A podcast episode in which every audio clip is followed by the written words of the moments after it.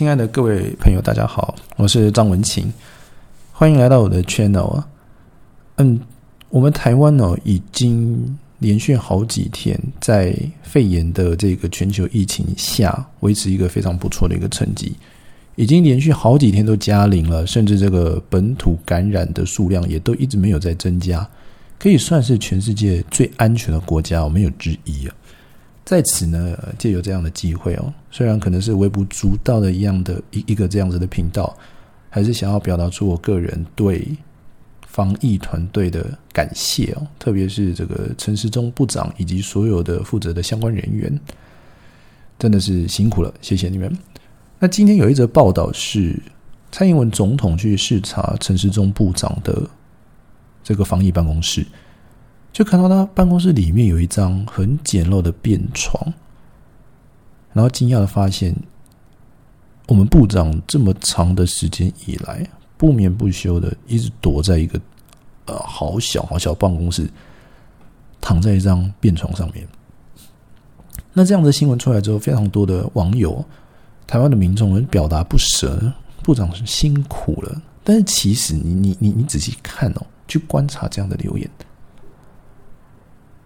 有多少的比例说部长回家休息吧？部长好好休个假吧？没有，你知道吗？没有。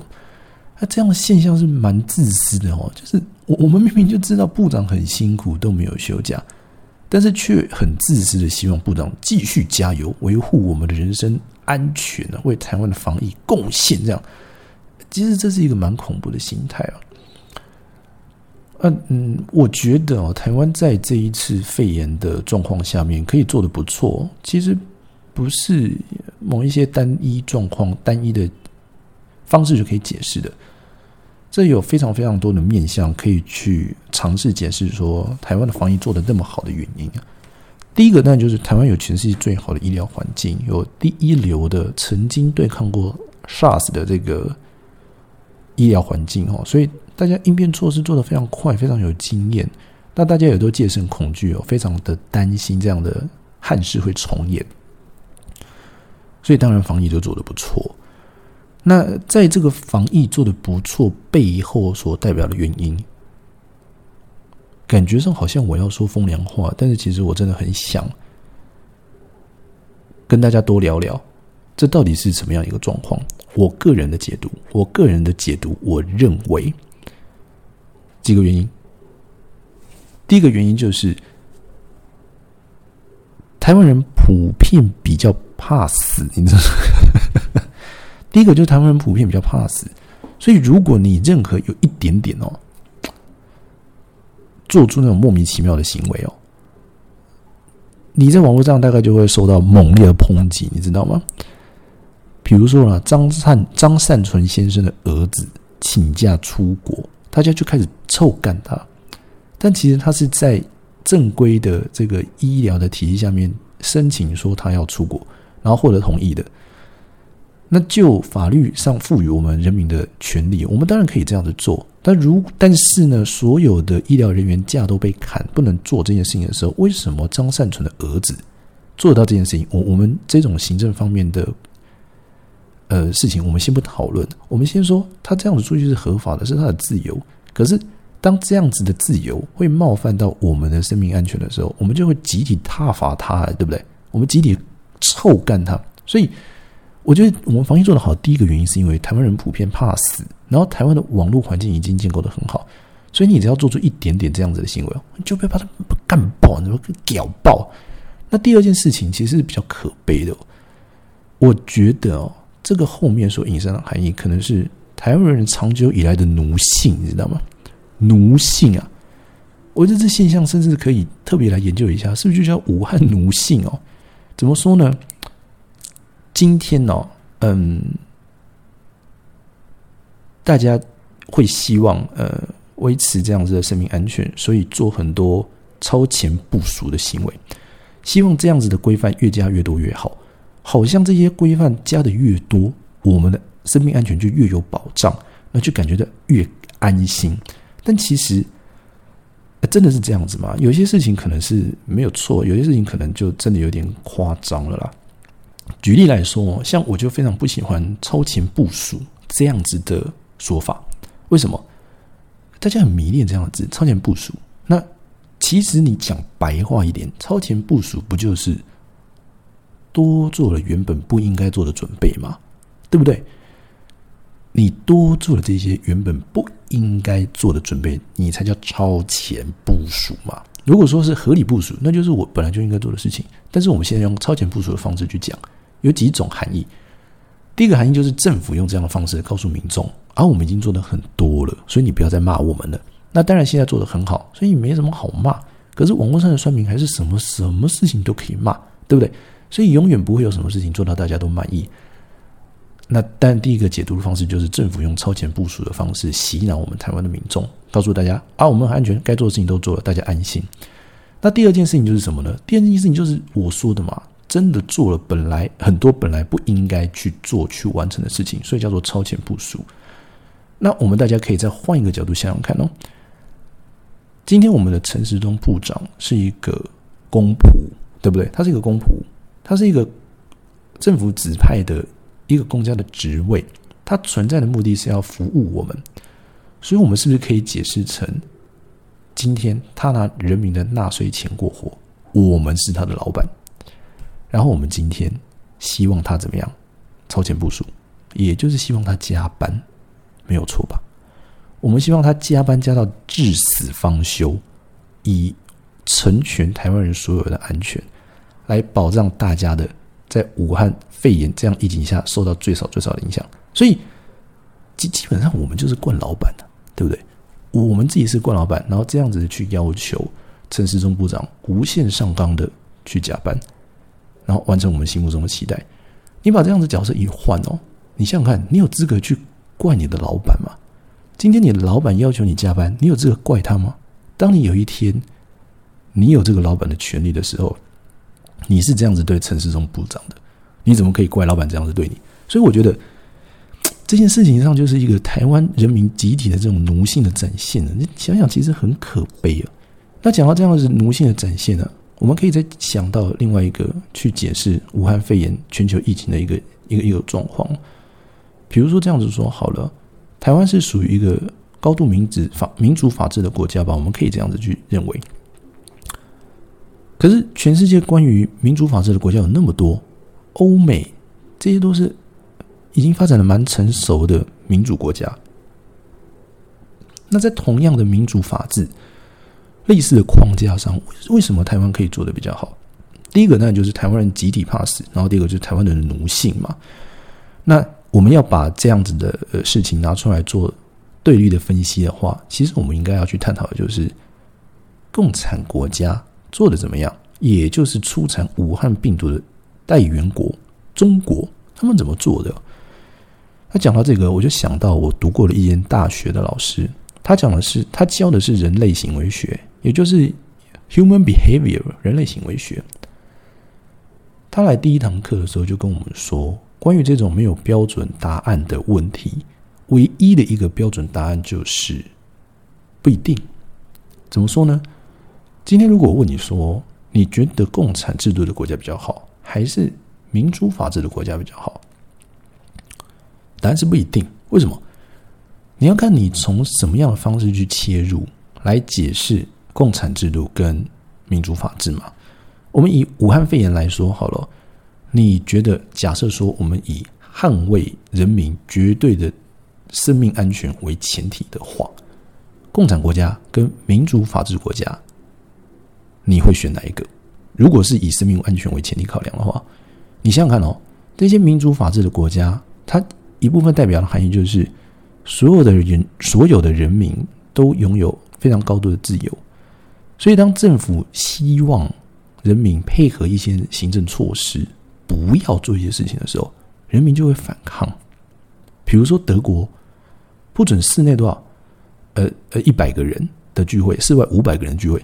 他们就故意用九十九人的室内聚会跟四百九十九人的室外聚会，来跟政府做一个反抗啊！那这不就是民主法治国家赋予人民自由之后，你必须要应该去承受接受的一个结果吗？那如果今天政府用强硬的手段去压制，说你不可以这样子做，不可以那样子做的话，人民就会觉得受到不礼貌的对待嘛，对不对？所以，如果单就防疫这件事情来说的话，你需要赋予人民自由，但同一同一时间、同一方面，你又希望在一定范围的自由内，大家可以配合去执行一些防疫的措施，它就出现了矛盾。所以在自由法治的国家当中，为什么台湾做的最好？因因为它有奴性啊，对不对？我们有奴性，我们希望别人超时加班来保证我们的安全，然后人民又会用各种恐怖的网络舆论方式去防堵任何可能出现的防疫漏洞，对不对？那讲回来，你针对这个个人人身人身安全这件事情来说，你要怎么样去看待共产国家对于武汉肺炎保障人民生命安全的？这样子一个事实，共产国家的特色就是政府说了算，政府一言堂，控制了所有媒体、舆论、所有的风向，以及它可以做所有强硬的设施。也就是说，他今天非常强硬的告诉大家：，你今天他妈就是给我待在家里等死，没有人敢出来送死，你知道吗？缩头一刀，伸头一刀。呃，但是在耳濡目染的这种教育教育环境下，哎，大家选择躲在房子里面等死，对不对？所以。你在这样的强硬的做法下，他可能对于这个医疗的进步，或者是健全的这样子的武汉肺炎防疫的措施，会做的没有自由法治的国家这么好。可是，它对于防堵以武汉肺炎扩散是极有效率的。每一个人都躲在家里，病毒要怎么样传染？它不能传染了嘛，对不对？所以，在这中间怎么拿捏出一个完美的标准哦？其实台湾哦。给了一个很好的示范，可是这样的示范是好是坏？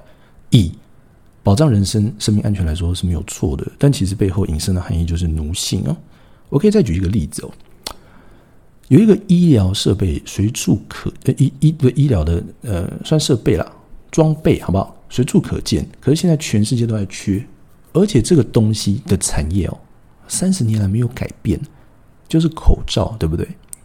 我们现在戴的口罩跟三十年前戴的口罩。基本上它的技术没有什么改变，戴上去还是一样很不舒服。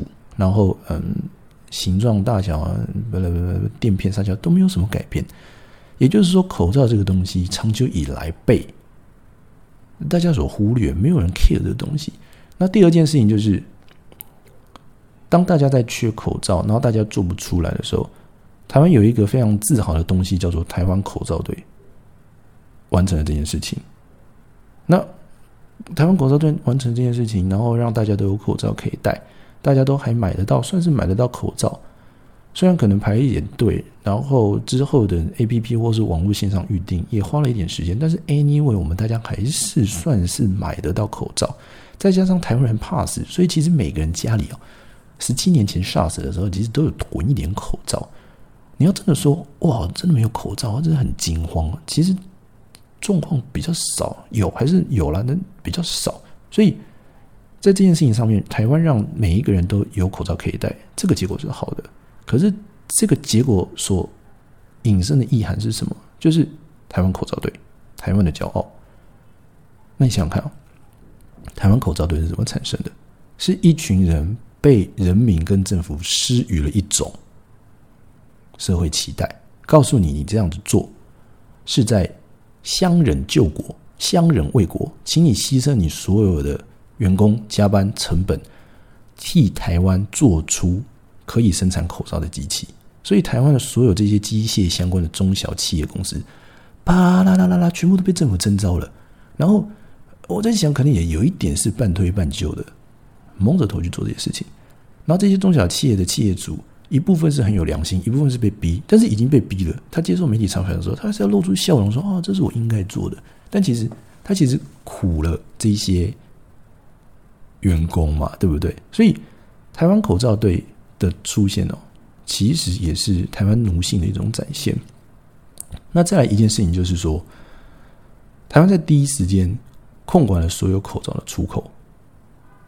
然后要求这些工厂生产的口罩，通通要由政府这边统一收购、统一分配。难道这不是一种共产制度的执行吗？我什么东西都政府一把抓，难道这不就是共产制度的一种执行吗？所以我在想，嗯，如果我们真的是自由民主法治的国家，然后我们的资本主义已经到了一个比较自由奔放的程度，可能像欧美、像美国，人民的这个民主的水准比较高，可能我们今天就没有办法做到现现在这样的防御水平。那我们在呃靠向资本主义的这样子的过程当中啊，我们又让这个资本主义的高墙被政府挡在挡挡住一半，因为哦，我我们的政府使用共产党的手段，把这些。工厂的口罩一把库存抓在手上，然后用一个很可怜的价格跟这些工厂统一收购，对不对？那甚至还有什么？甚至还有新加坡来台湾设厂的工厂，然后我们台湾的政府也不准他出货，弄得那个新加坡的夫人第一夫人发了一篇 Facebook 嘛，对不对？弄得大家都很不好意思。所以，我我觉得这样子的呃情况发展真的是。台湾奴性的展现啊，我觉得台湾奴性的展现，那甚至还有很多面向可以去分析这个状况。比如说，像西班牙人，不管政府怎么样弄，他们还是上上街狂欢啊，呃，干什么呢？玩的很开心啊。所以西班牙人就不怕死，人家相较于不怕死，他们觉得很 happy 这样。所以他们在面对生命安全的这样子的威胁的时候，他们反而比较没有惧怕。他们的价值观就是觉得说，我这样子去做是贯彻我自由民主的一种方式。你要来管我，那你就是侵害我的人身自由。那我选择这样子去死，那也是我选择要这样子过的一种结果。哎，不 care，不 care。所以，嗯，我一方面当然也是感谢台湾的各种医疗的进步，一方面也对台湾人民这一次的这种奴性的展现感到遗憾呢。这是一种非常矛盾的心情。Anyway，大家都在这波疫情当中过得很安全啊，保住了小命啊，可以开开心心的以后过日子哦。好了，那这个就是我觉得武汉肺炎哦，针对这种共产国家跟民主国家各种不同解释会造成的结果。好了，这一集也讲的比较硬一点啊，因因为我单纯就是觉得说。这样子的观点比较少人在讨论。那在一片歌功颂德说台湾的防疫做得很好的这样子的声浪当中，我其实比较关心的另一个问题就是，等到疫情过后，台湾会怎么样？台湾就继续在这个奴性极高的社会氛围下，每个人庸庸碌碌的过着好像是自由民主的生活。但其实又时不时的面对资资本主义、资本家的打压，以及政府有的时候模式太平，然后一些收购、统一收购口罩，类似这种集权，嗯，共产主义的制作方式，处在一个蛮有趣的不三不四的状况下面呢。那另外可以再讲一个蛮有趣的舆论哦，比如说，嗯，那个口罩一出来的时候，大家对于口罩是否真的有防疫效果这件事情，做了一堆文章。比如说，大家不要去抢 N95 口罩，因为它要留给最重要的医疗人员。哎，但是台湾人就很喜欢怎么样超前部署，对不对？你戴口罩也要超前部署。我戴 N95 口罩就是比在戴他妈的一般外科手术外科口罩还要高尚。那我戴外科口罩就是他妈的比那些布口罩还要高尚。那一开始其实政府都有出来说。你其实如果在户外或者是通风良好的地方，基本上你有戴口罩没有戴口罩没有差，你会不会中病毒就是你的命。那甚至还有很多危言耸听的事情出来，比如说病毒可以在空气中存活三到五天，甚至两个礼拜的说法都有。那大大大家因为怕死就会怕，想说哇靠，那我不小心走在路上，一颗病毒飘飘飘飘飘飘到嘴巴里面，我吃下去那不是虽小，所以。护目镜啊，那个什么这个口罩啊，就开始大家戴的很像很恐怖，好像好像好像遭受到生化攻击一样，全身包的密密麻麻的。那那你为什么不在那个鼻子上面也戴个鼻罩之类？哦，口罩有遮住了，对不对？但是我就觉得有点 too much 了。不过大家仔细想想看哦，事情发生到现在，有任何一个人是因为戴着布口罩？感染肺炎的吗？没有啊，你你甚至我认为全球去调这样子的 data，说不定也都没有那么夸张。所以我当然相信外科口罩比布口罩的防疫效果好，N95 口罩更是好。但是在防疫这个肺炎病毒的状况下面，难道布口罩就没有它的意义吗？难道戴布口罩就会真的出现嗯危害到你生命安全的这个事实吗？我倒不觉得有什么样的差别。所以这样的舆舆论哦，跟怕死的言论哦。造成大家的恐惧性，我我觉得这也是台湾社会环境蛮有趣的一个现象了。那在此就额外的 跟各位讲一下这件事情，就是政府当然有建议，没有硬性规定，也建议说，如果你真的要从事一些活动的话，你在室内要保持一个 social distance，right？Social distance 一点五公尺，然后户外一公尺。然后甚至就弄得好像风声鹤唳哦，每个卖场或公开的那个商店哦，然后就到处在桌子上贴保持社交距离，这里不要使用的牌子。我觉得这样无可厚非。然后在排队的地方一个一个贴上贴纸，说你只能在这里、这里、这里，我也觉得很 OK。但是，如同我上一集讲的，就是你如果真的要防毒肺炎到一个极致，最有效的方式。就是在人口最密集而且最长时间待的地方下达驱逐令，大家不要群聚在这里嘛。那也就是什么呢？也就是商办大楼不是吗？对不对？也就是商办大楼，我们每天上班的地方，在那边待八个小时，然后每天密集的开会，怎样怎样怎样怎样的，大家频繁的交流跟相处，这才是最容易感染到肺炎的地方。但是政府为什么不敢讲，也不敢强制的说一定要去做什么事情？比如说，哦，如果你真的要上班，你每一个人都要保持一点五公尺的距离才可以上班，否则开罚，然后这个政府就会下去抽查。没有啊，没有做这件事情，为什么？因为怕动摇国本啊，因为怕经济的环境受到影响啊，所以不敢这样子做。那就我看来哦，这就是一种 two face 的 bitch，对不对？双重标准，双面婊子啊！你一边做各式各样的超前部署，但是在针对真的会发生肺炎的这样子的情况，你却因为你需要经济的发展而选择没有这样子做，这也是一种呃报喜不报忧的做法。那也是比较少人在想的想想的一个方向。甚至有很多的公司也用超前部署的方式来告诉大家，你在上班的时候一定要全程戴口罩。那如果说你是那种人口流动比较高的，比如说餐饮业者。一方面是卫生，一方面是保障安全，我觉得可以理解。但是你一般的商办人员出入没有那么复杂，然后你用这样的方式戴口罩的方式去强迫员工执行，那其实你一方面也没有去让大家保持一个一点五公尺的 social distance，让大家在一个相对认为中比较容易感染到肺炎的环境下工作，却用戴口罩的方式告诉大家我们超前部署。我也觉得这样的方式，这样子面对事情、处理解决、处理处理事情方式很婊子了，好不好？好，那嗯，这集就讲的比较严肃一点，毕竟上一集实在太欢乐了，所以嗯，带来一些比较不同的看法跟各位分享了。好，那今天这集就讲到这样，如果还有机会的话，我们下次再见，拜拜。